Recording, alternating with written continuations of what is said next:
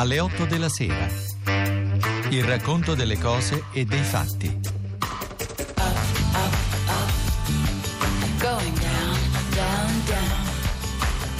20 imperatori romani di Andrea Giardina.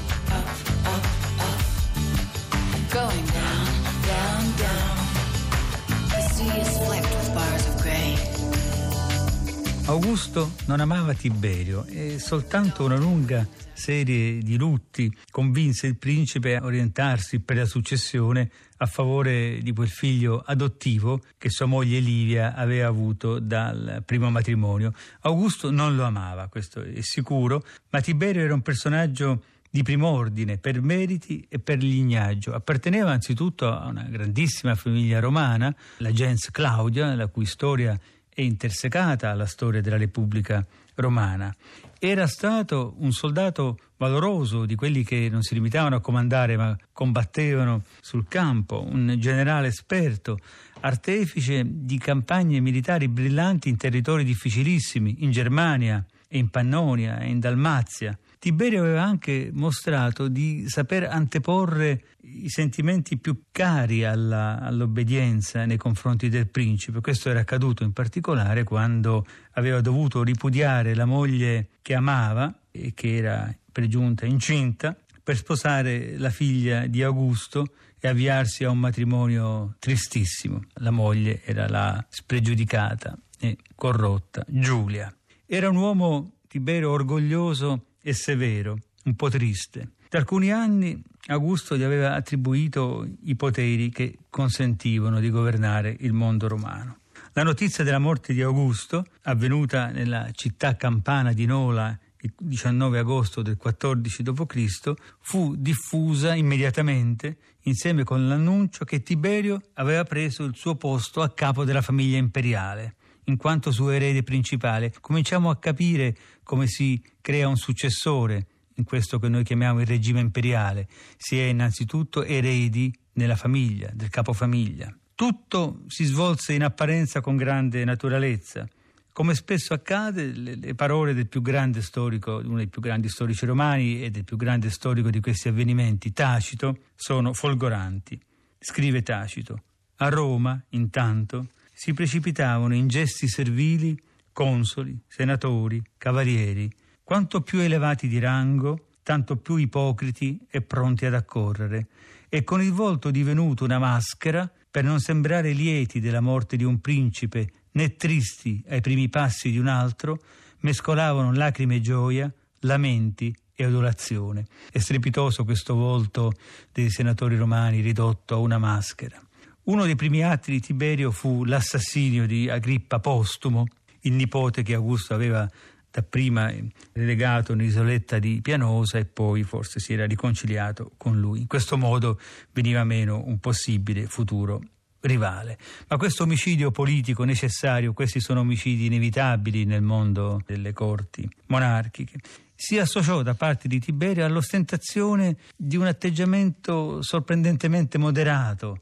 Tiberio dichiarava di non essere all'altezza della situazione, di non poter accettare l'immenso potere che era stato di Augusto, di non poter ricevere l'eredità morale e politica di una figura immensa come quella del principe che era appena scomparso.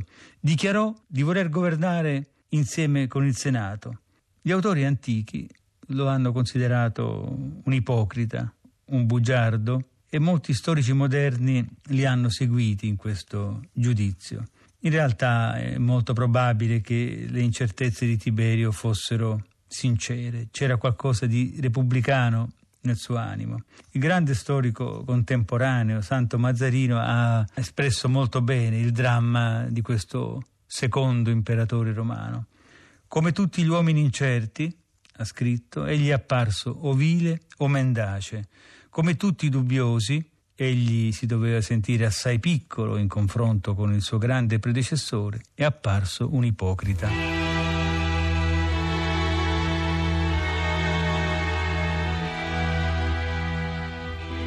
Successione ad Augusto si svolse, come abbiamo visto, con grande facilità, ma dietro quell'apparente naturalezza si celava un problema davvero enorme che ritroveremo molte volte in seguito nel nostro racconto della storia dell'impero romano attraverso 20 figure esemplari. Un problema enorme che aveva un grave corredo di morte e di instabilità. Per comprendere questo problema dobbiamo innanzitutto compiere un'operazione, evitare di assimilare il regime dei Cesari a quello delle monarchie dell'Europa medievale e moderna. I sovrani dell'età medievale e moderna erano considerati come i proprietari del regno. Il regno passava di mano in mano come un'eredità, come un bene di famiglia.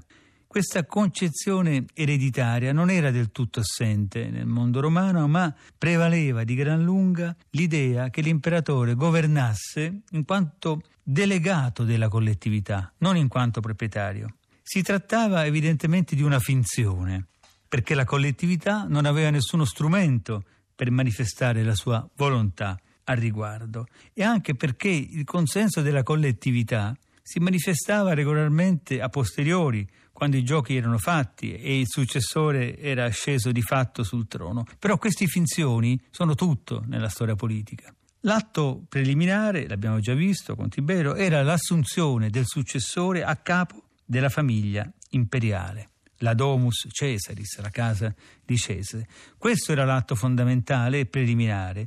A esso dovevano seguire i riconoscimenti da parte del Senato, del popolo, degli eserciti. Queste approvazioni ex post erano l'espressione simbolica, è stato detto da uno storico contemporaneo, un'espressione bellissima, di un consenso mistico che veniva dato per acquisito. C'era un vantaggio in questo, in questo consenso mistico. Quando un imperatore appunto moriva malamente o veniva deposto con un giudizio negativo, si poteva affermare che in verità egli non aveva mai goduto realmente del consenso di tutti.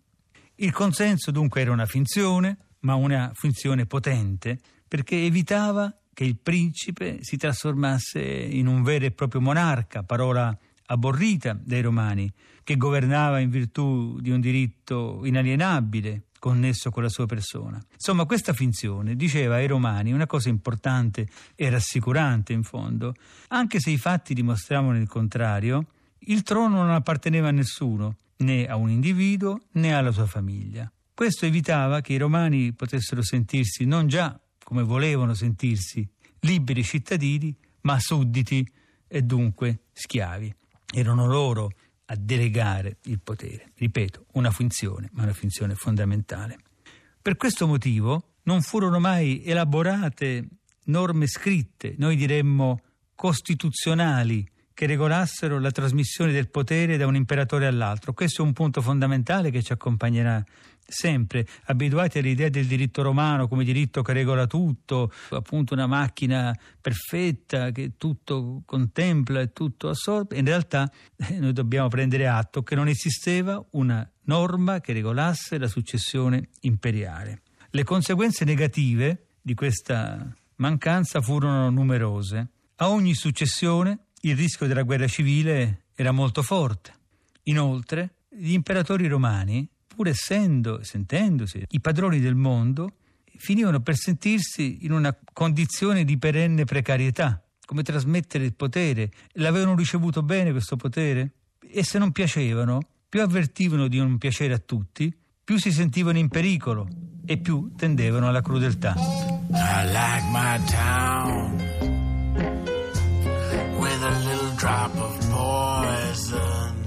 Quando salì al potere Tiberio aveva 54 anni, era un, giovane per noi, ma eh, per quei tempi era un'età abbastanza avanzata.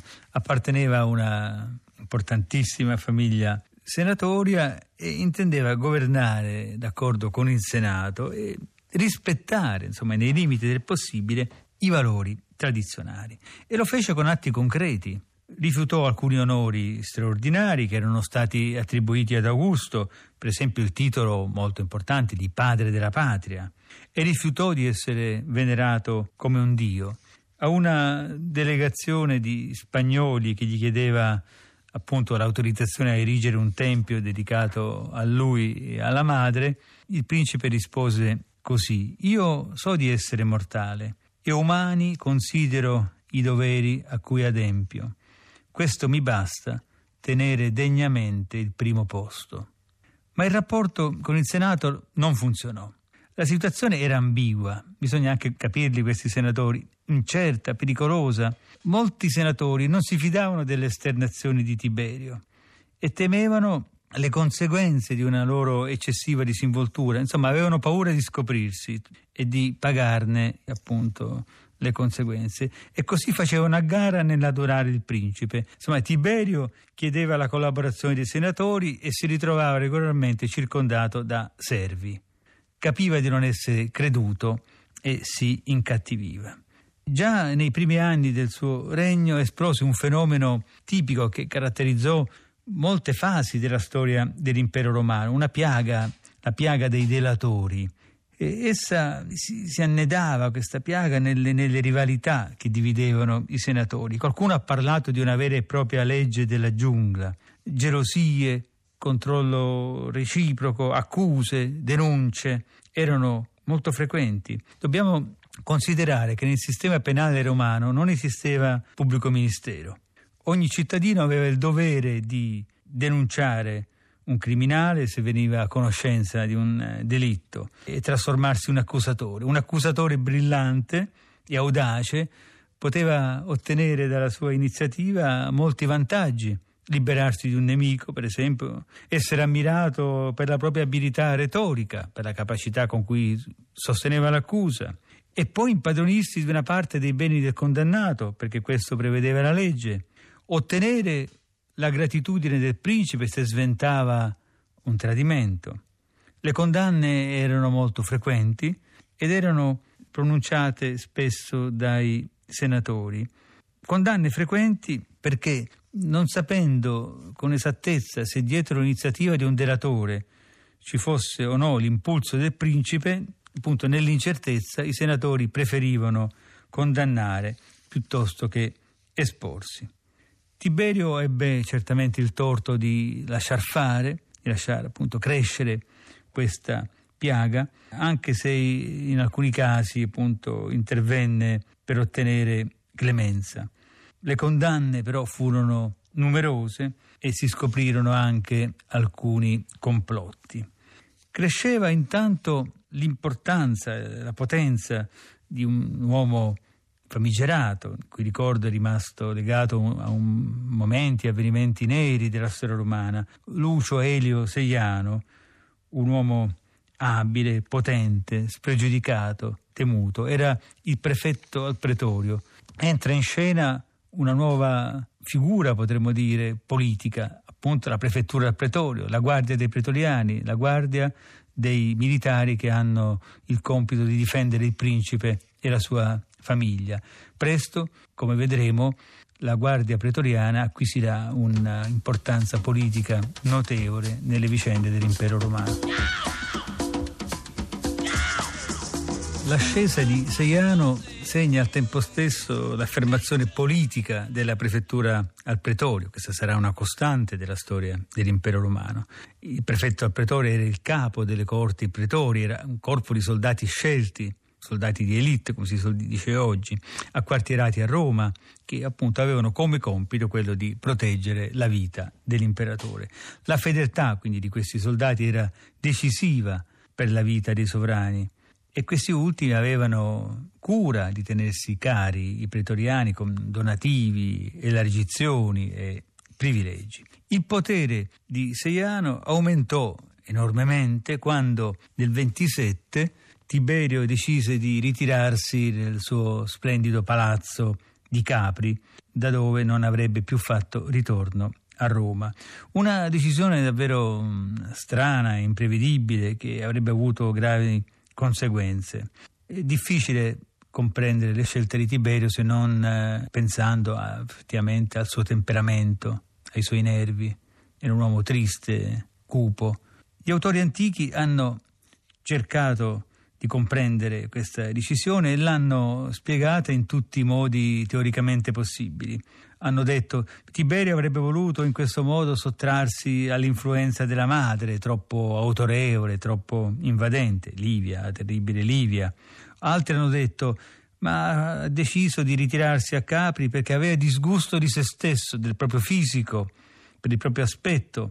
Da vecchio era infatti diventato magrissimo, curvo, calvo, sfigurato da una brutta malattia della pelle. Ma naturalmente si disse anche che egli a Capri aveva ormai la libertà assoluta di coltivare i propri vizi sessuali. Questo è una costante, possiamo dire, della storia universale. Quando un sovrano si ritira in un luogo remoto, possiamo essere certi che lo fa per dare sfogo alla propria libidine.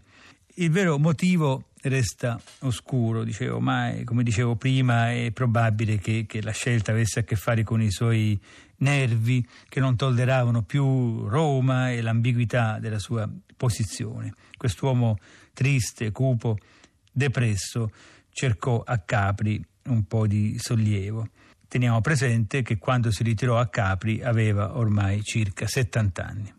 Tiberio governava l'impero da Capri attraverso frequenti messaggi, ma è fin troppo evidente che in quella situazione il vero potere era ormai nelle mani del prefetto al pretorio Seiano. A un certo punto qualcuno fece arrivare a Tiberio un segnale d'allarme.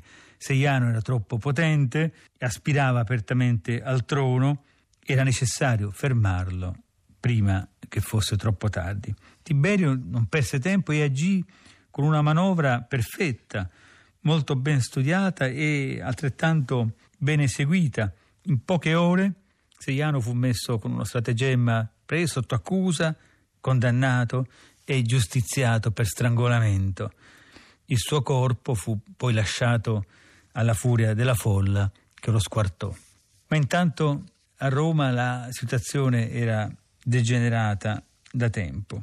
Seiano aveva infatti lanciato una repressione a tutto campo che aveva persino colpito i membri della famiglia imperiale accusata di tramare contro il principe. Le vittime illustri furono numerose. Quando giunse a Roma infine la notizia della morte di Tiberio, molti si sentirono sollevati. Gli antichi, come dicevo, lo hanno considerato soprattutto negativamente per la sua crudele ipocrisia.